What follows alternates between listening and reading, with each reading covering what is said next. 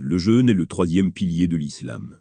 De l'aube au crépuscule, une personne strictement à jeûne ne mangera pas un seul morceau de nourriture, et ne boira pas une seule goutte d'eau.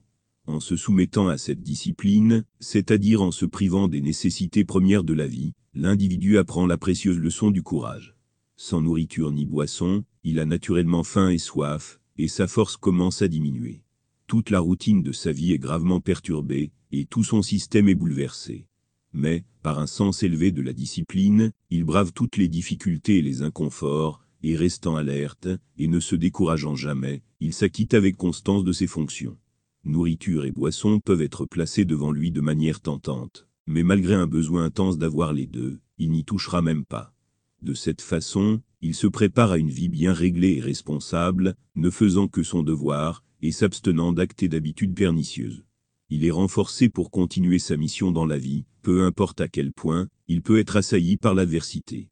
Dieu a doté l'homme d'innombrables dons, mais, trop souvent, il les tient pour acquis sans aucun sentiment de gratitude. D'innombrables bienfaits comme l'air, le soleil, l'eau, ont été déversés sur l'homme, dont l'absence aurait jeté son système délicatement équilibré dans un véritable cauchemar. Mais parce qu'il a reçu ces choses sans aucun effort de sa part, il n'y accorde aucune grande valeur, et ne s'arrête presque jamais, pour réfléchir à la manière dont elles sont devenues siennes.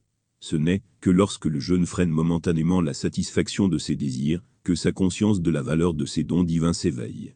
Quand, au coucher du soleil, après une journée entière de faim, de soif et d'inconfort, et de la fatigue qui les accompagne, une personne commence à manger et à boire, elle devient pleinement consciente de sa dépendance totale à la bonté de Dieu. Il est alors rempli de gratitude envers Dieu, et la réalisation lui vient que, même s'il devait donner sa vie pour ce Créateur généreux, le prix qu'il aurait à payer ne serait pas trop élevé. La vie d'un croyant dans ce monde est une vie de courage et de patience, limitée comme elle est à la jouissance, de tout ce qui est permis par Dieu, et à l'évitement, de tout ce qui est interdit par lui cette personne sera naturellement assaillie par toutes les difficultés rencontrées sur le chemin de la droiture et de la vérité, et le croyant doit y faire face avec fermeté. Une grande partie de son temps doit être consacrée à une telle activité, et aucun moment précieux ne peut être perdu à se baisser pour se venger d'adversaires qui ont fait de lui l'objet de leur hargne et de leur méchanceté. Au contraire, les affronts et les blessures de ce monde devraient le laisser intrépide, il devrait simplement être capable de supporter ces incidents fâcheux sans broncher, afin de pouvoir continuer sans broncher à s'acquitter de ses fonctions. Chaque fois que son orgueil a été blessé, ou chaque fois qu'un désagrément l'a laissé dans un état d'agitation, il doit se garder d'adopter une attitude négative, car c'est une pure faiblesse, et doit continuer à consacrer ses énergies de manière positive à des objectifs valables. Rien, en effet, ne doit l'arrêter, ni même le ralentir dans sa progression vers l'au-delà. Tout cela demande un courage énorme, et, sans cela, personne ne peut parcourir le chemin de l'islam.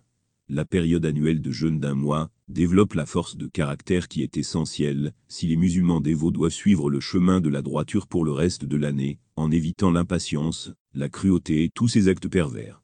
Alors que dans sa forme extérieure, le jeûne signifie l'abstinence de nourriture et de boisson pendant une période donnée, il s'agit essentiellement d'un entraînement pour toute une vie d'abnégation, inculquant la patience, le courage et la longanimité.